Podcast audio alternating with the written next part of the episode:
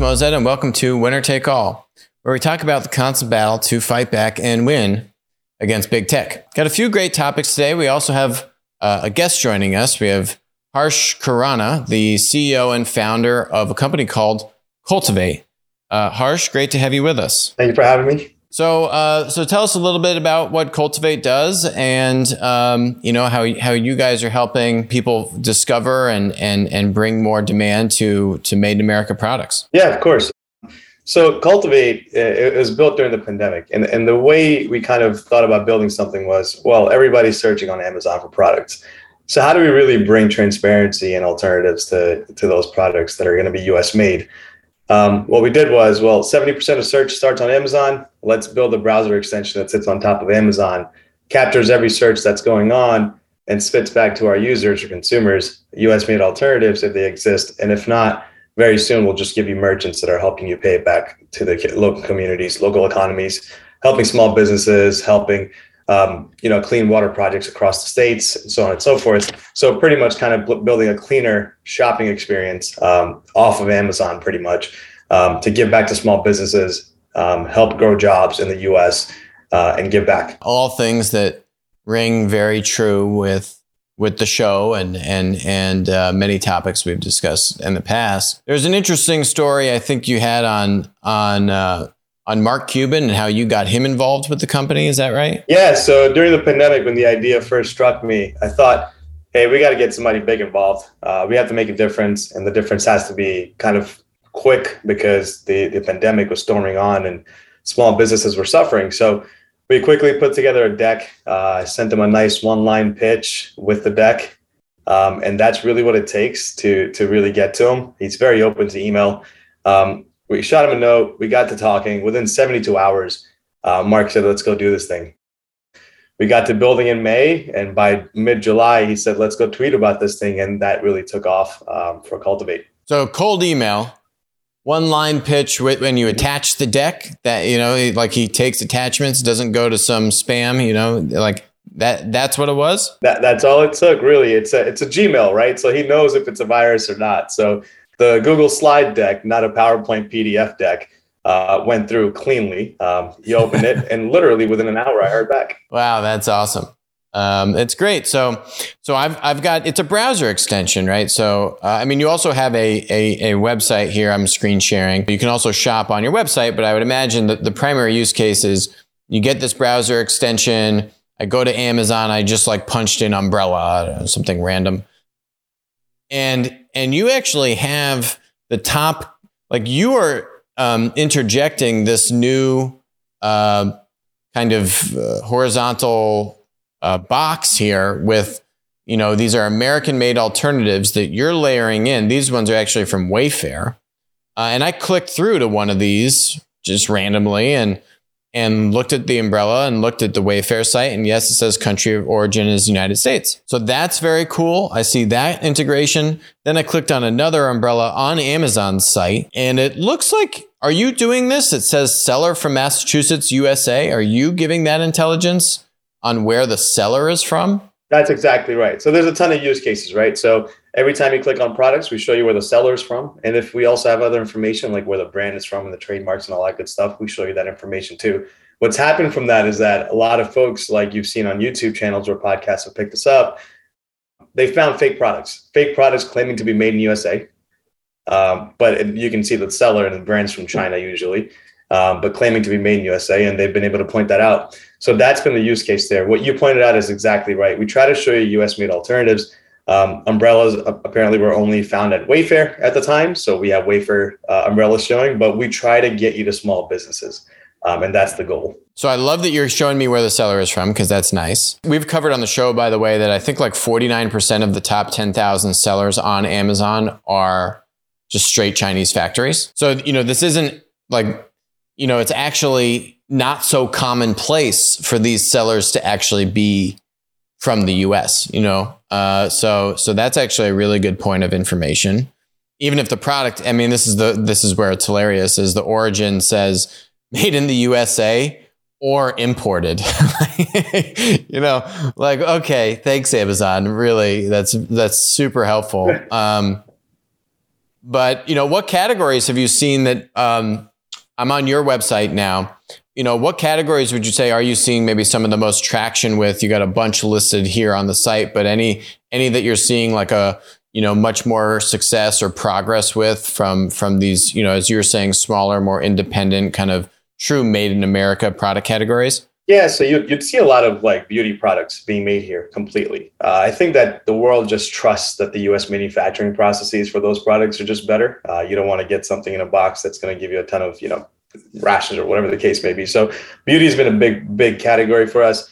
Um, obviously, electronics are tough, but I think I see a lot of um, changes happening where even the chip chip makers are coming back here, uh, which is incredible because that that will speak to the growth of Cultivate as well as this country as far as tech is concerned. Um, to that point about you made uh, about the Chinese sellers, we actually did uh, have we have a new set of data. Uh, we did an analysis on 285,000 sellers on Amazon through the extension. 53% ended up being China. Um, keep in mind, like all that money that's going there is not paying any taxes in America. So that's about a, a quarter of a trillion dollars not paying taxes in America for sales that are happening from U.S. consumers. You know, fr- frankly, it's disgusting. Um, and we've talked, you know, I've I've shown the workflow on the show where you know there is a a way. It's very archaic. It's very nuanced. Like it's even difficult for me to do it, and I'm so passionate about it.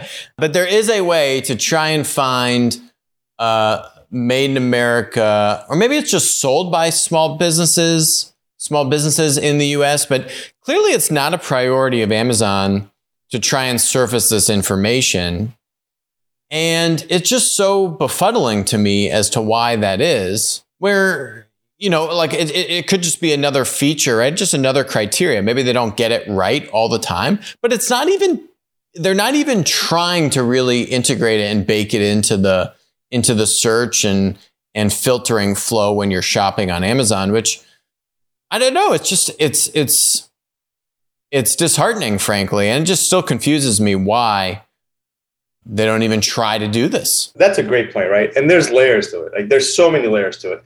So imagine, um, you know, just volume wise, the the mass manufacturing happens in China uh, or you know some other country. U.S. doesn't do the same mass manufacturing. So what happens is that the small player, players in the U.S., the small businesses, like there was this company called Boardwalk T-shirts a while ago from Venice Beach. They were making great T-shirts. China found out, cool. These factories started making the same shirts, but at mass volume, five dollars less and gave it to Amazon. Amazon, all they care about is their GMV number going up, and their you know and their fees rather not stay the same, right? But the GMV number going up is all that matters, and the, the one that's going to give them the most goods. That's who they go for, and they can't yep. upset that crowd by saying, "Hey, here's a made in USA filter," because on the other side of things is that their ad revenue is the biggest growth generator for this, I guess, their platform now. And you'll see like the first two pages nearly on Amazon's searches at this point are all sponsored searches and they're bought by either you know big factories in China or the big sponsors here. So you're kind of just as far as a small business is concerned, completely disadvantaged.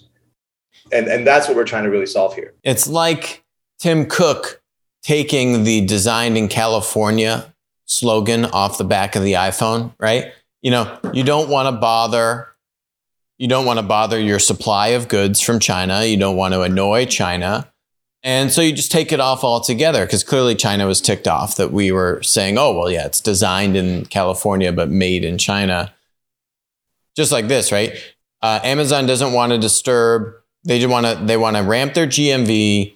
They don't want to disturb all the supply that's coming from China because that'll hurt their ability to, to, to grow GMV. And now they're getting, yeah, probably a lot of ad dollars from you know these Chinese factories, these these direct to Amazon brands like Anker, um, you know, where all that production is really just straight out of a Chinese factory with with kind of a U.S. Uh, brand and image on top of it. So, I mean, it, it, it's such a sad sight, which is why we wanted you to come on the show because, you know, I love what you guys are doing, and um, you know, it's much needed. It's it's actually surprising to me why it's 2021 and it's taken this long to right to try and promote made in America purchasing. There are some smaller like marketplaces that we've talked about on the show um, that are supposed to have made in America products, but they still haven't really broken out. So I love that you're just kind of layering on top of the of the of the purchasing flow going through to an Amazon. Walmart's doing this too. Walmart's going to China and promoting uh, Chinese sellers uh, to just list directly on Walmart. They're easing their their listing requirements from Chinese sellers. So I love this approach. Uh, how do we get it? What what can we do? How can we support Cultivate? Yeah, look, it's very simple. Um, all we want you to do is download a free extension. Uh, the free extension exists on Chrome, Firefox, uh, Safari, Brave, Opera, you name it, we're there. Um, the links are, are, in the in the channel. Um, you can just pick those up. And once you download the extension, you can head to Amazon, search for any product. We'll tell you where the seller is from, where the brand is from, give you some alternatives if, that, if that's possible. Otherwise, if you search on Google, for instance, we'll even show you. Whereas, um, you know, if you're buying a coffee maker, for instance, and there's five different merchants selling it, you can buy with one of our partners and give back to a charity of your choice, and we give you that option. Um, that way, you're buying the same product, but you're actually making a difference, uh, even though you can't find a US made alternative.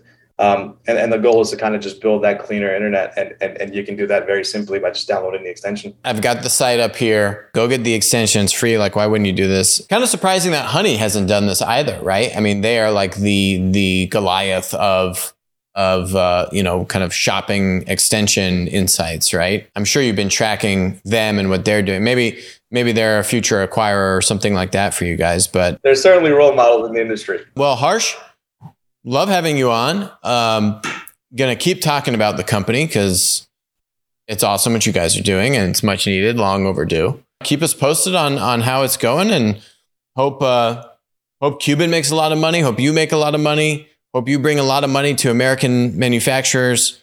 Uh, it's much needed.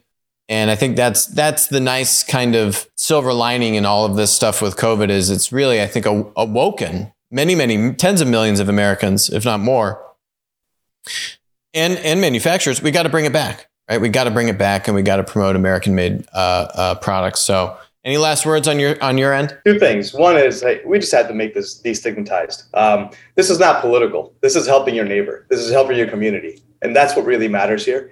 And two is that very soon we'll be having a shop local feature. And I think you'll love that the most because it's local businesses as close to you as possible selling the products that you need. Uh, we've harvested data from two and a half million merchants across the US. We'll be launching across all 50 states in, in Q1 2022, whereas you can find uh, a lawnmower within 10 miles of you. You can find anything you need within 15 to 20 miles of you. And I think that's going to be a big difference maker for the communities, um, whether or not you can buy a US made option or not. That's huge. Harsh, uh, thanks again, and uh, hope to be hearing from you soon. Thank you for having me. Take care. Well, that was a great way to start things off today. Um, I've been looking for this company for a long, long time, and uh, the shop local thing you just talked about, that's great.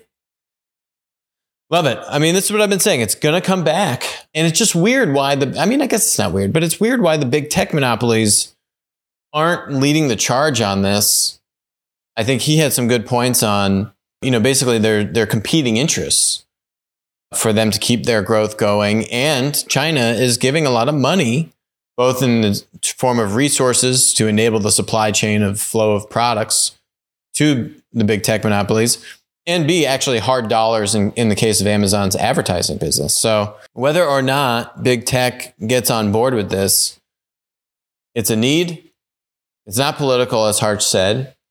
It's a need for both uh, consumers and manufacturers and sellers to really promote locally made and, and made in America products. So I love this. Okay, so I skipped the overview on on the topics for today, but clearly starting off with the Made in America theme. Next topic is around the cannabis industry. So there's this company, LeafLink. We did a top 50 B2B marketplace ranking. They were one of our top 10, LeafLink. So they've raised over $350 million, about $379 million to be exact. That $379 million number is a mixture of debt and equity. They got a massive debt fundraise for about a quarter billion dollars, $250 million in the summer of 2020. So they got over about 125 million, 129 million of equity fundraising and then about $250 million in debt. So they said over 10,000 cannabis businesses use LeafLink to transact over $4.6 billion in wholesale commerce. And they process over $430 million in payment volume. B2B marketplace in cannabis means that The business customers on a LeafLink are your retailers and your producers are your, you know, farmers and growers and they're connecting the two. They're offering like point of sale and different, uh, you know, um, e-commerce and digital solutions for the retailer. That's the 430 million in payment volume annually that they're talking about. They estimate that 42% of the US wholesale cannabis order flows go through their marketplace. So they're not doing 4.6 billion annually, but this does give you a view into the world of the size of the wholesale market. So now they're launching a logistics offering. The cannabis industry, it's state by state, right? Uh, federally, this stuff is still not allowed. So all the, these rules are state by state. So when they do this press release, they're talking about, you know, here's what we're doing in these states versus those states because it's all it's all different rules. Since its launch, LeafLink has worked with its trusted partners to build the largest logistics logistics network in cannabis delivering over $325 million a year. But here's the broader point. When you do a B2B marketplace, or really any marketplace, B2C marketplace, B2B marketplace, there's two key value added services that you layer on as the marketplace. One is financing solutions, payments, uh, net payment terms, kind of credit, insurance, roll those all up into financing solutions. Escrow was Alibaba's you know, that's how Ant Financial came to be, was providing an escrow service. So financing and then logistics.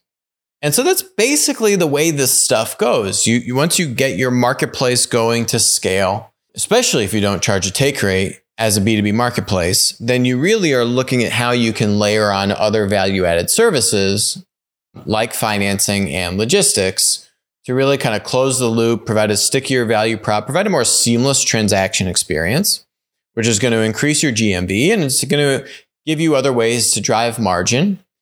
Or as what we're seeing with B2B marketplaces, I don't think LeafLink would even be, I don't know, be allowed to do this, uh, have a take rate just given the laws. But other marketplaces will try and add more value added services so, so that they can take a take rate if they're not taking a take rate today. If they're not taking a take rate today, they have maybe more of a SaaS revenue business model. Then value added services could be a mechanism to unlock the ability for the marketplace to take a take rate. Last point on this is the third bucket is advertising dollars, just as um, Harsh was talking about with Amazon. You know, huge driver for them are ad dollars. The thing with ad dollars, though, is ad dollars.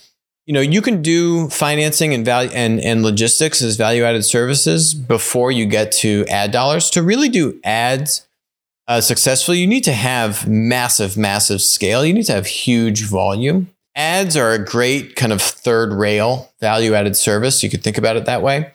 But but it's something that happens a little bit later in the life cycle than these these value added services are providing much more hard tangible utility earlier on that can help you get to the type of volumes you need to to successfully roll out an, an advertising solution. But those are basically the three, the first two being financing and logistics. Other interesting thing is you've got now Uber Eats rolling out doing cannabis orders in Ontario, Canada. Now, this is down to uh, the consumer. This isn't on the B2B side. So the ride hailing giant says it'll begin allowing customers in Ontario, Canada. So Canada, it's legalized on the federal level to begin ordering cannabis through the Uber Eats app.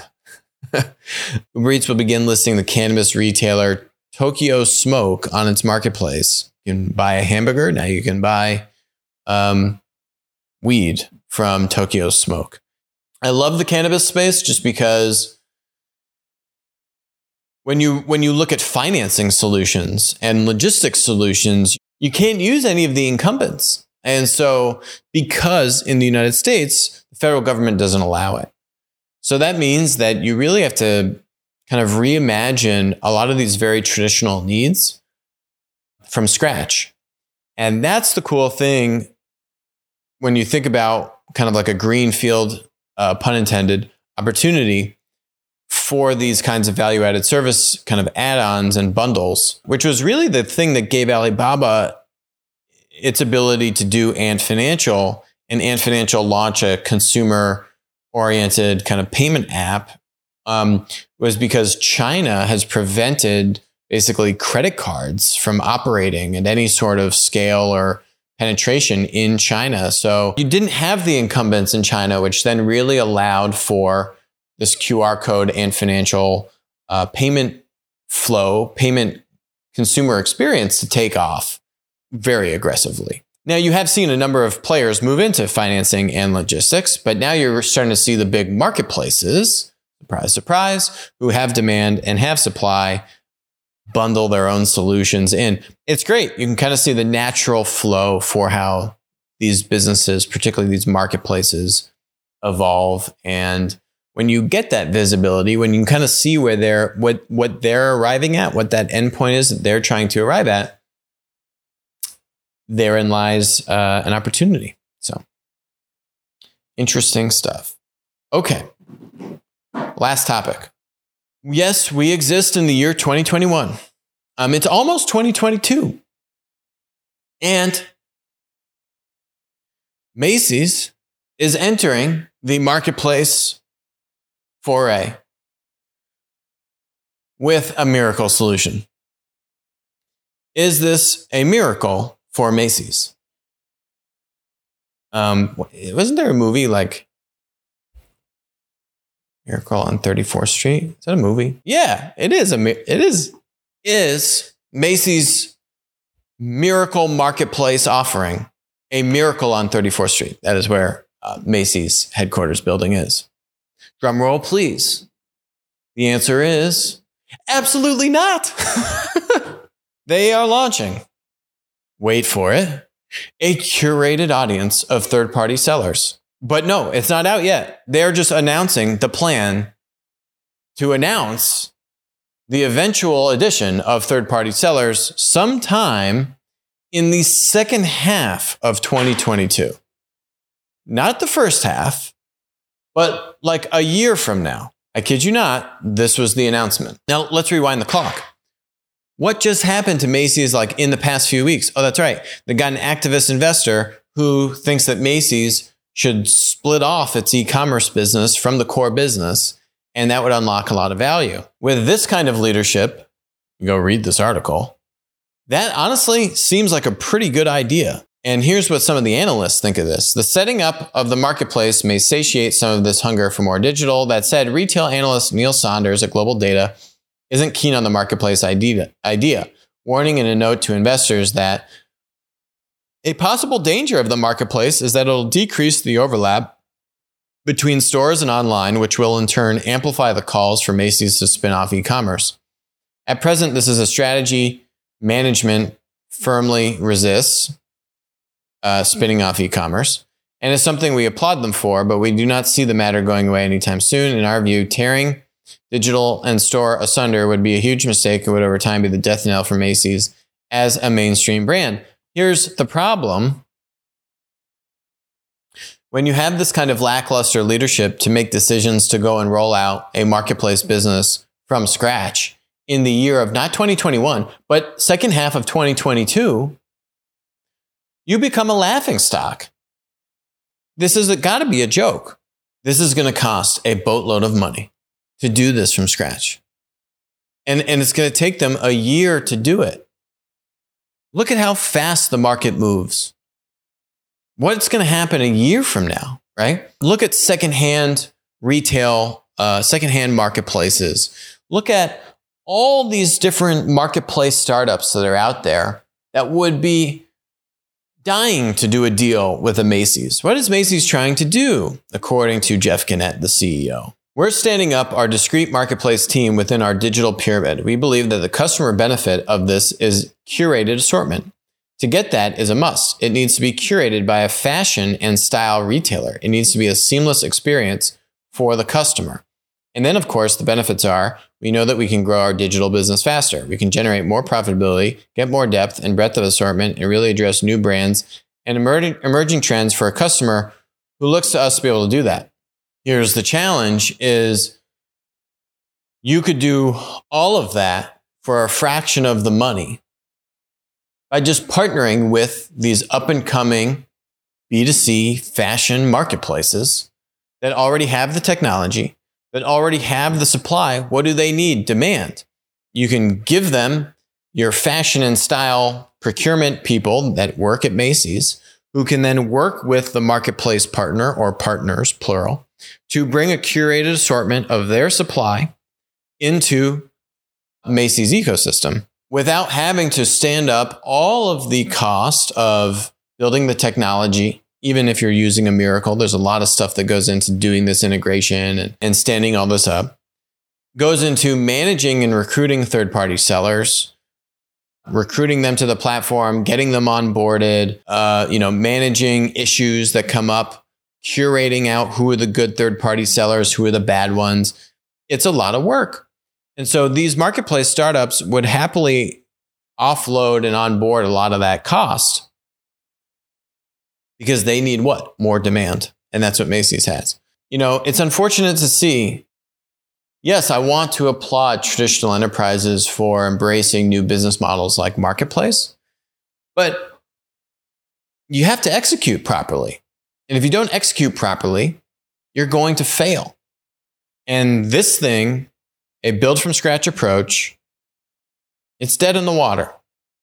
I'll even be surprised if this thing sees the light of day a year from now to make it through all the rigmarole, all the integration, all the money they're going to have to sink into this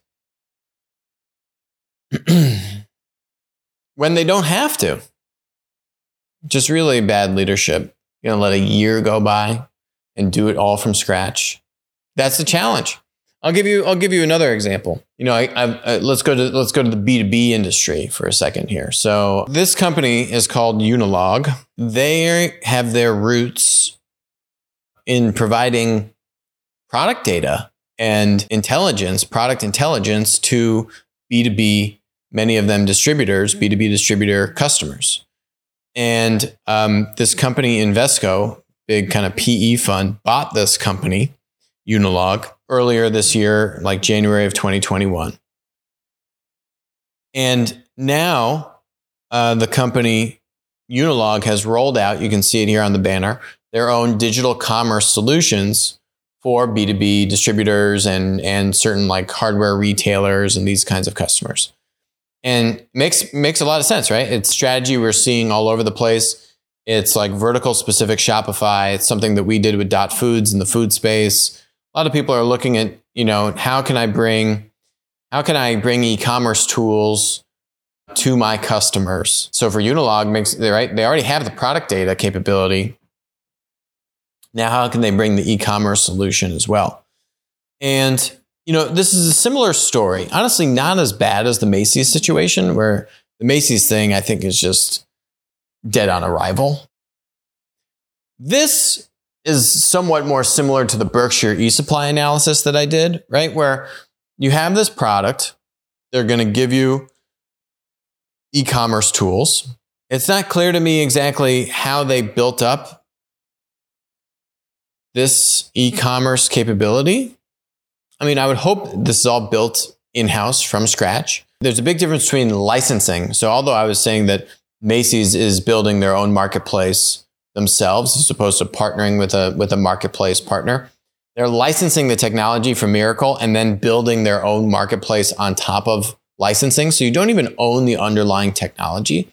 So when you want to make changes to the fundamentals of how the the marketplace operates and you onboard sellers and and you know you centralize data right? You you have to do that all within the confines of the Mirakl solution which should should save you some cost up front but it restricts and confines um, how much of a core competency truly becoming a marketplace actually is to your business. So my hope for a unilog is that they've actually built this e-commerce tool from scratch. They own the source code. They own the IP. They haven't licensed someone else's e commerce tool and then bundled their kind of product data capability into it. That's my hope. I still don't know which one it is. But the former is preference because now that means that Unilog is making this a core competency to provide their customers with e commerce tools. Okay, that's my hope.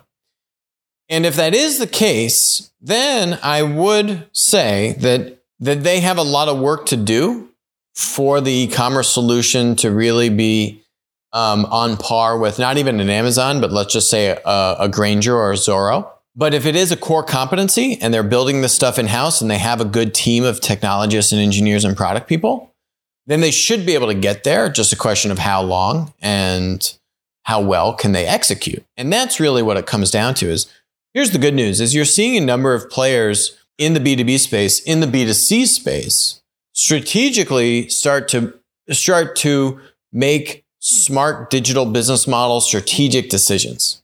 Where it's falling down for them is the execution. A Macy's trying to go and launch their own Mirakl marketplace from scratch in the year of second half of 2022. I mean, come on, seriously. Um, Berkshire E Supplies product needs a lot of work to just, you know, have any kind of be in the same ballpark of Zoro, let alone Amazon. Um, Unilog, I'd say, is somewhat in the similar boat as eSupply, with one difference. Unilog should have a much stronger product data competency, right? That has been their business for years. Berkshire eSupply has been a master distributor. That's their core business. So they have the kind of more of the logistics and fulfillment in- infrastructure as a master distributor, less so on the product data side. Unilog, from a digital capability standpoint, should have, in my opinion, a much stronger product data capability than an eSupply.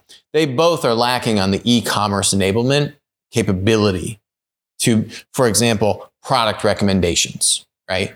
Um, there's no even contemplation of being able to bundle products together to say, hey, well, you're looking to buy this thing, so why don't you also look at these related products? 40% of the products that Amazon sells are from that product recommendation feature. 40%. It might be more now. It's a lot of products, right? So that's just one example. There are many. So if you really want to succeed in delivering the solution, you need to execute. Right strategy. How can I enable distributors with product data and e commerce tools? Right strategy. How do you execute? Right. Let me draw one more comparison to what Dot Foods did. Dot Foods, master distributor, like a Berkshire e supply, bought a company that does this called ShopHero.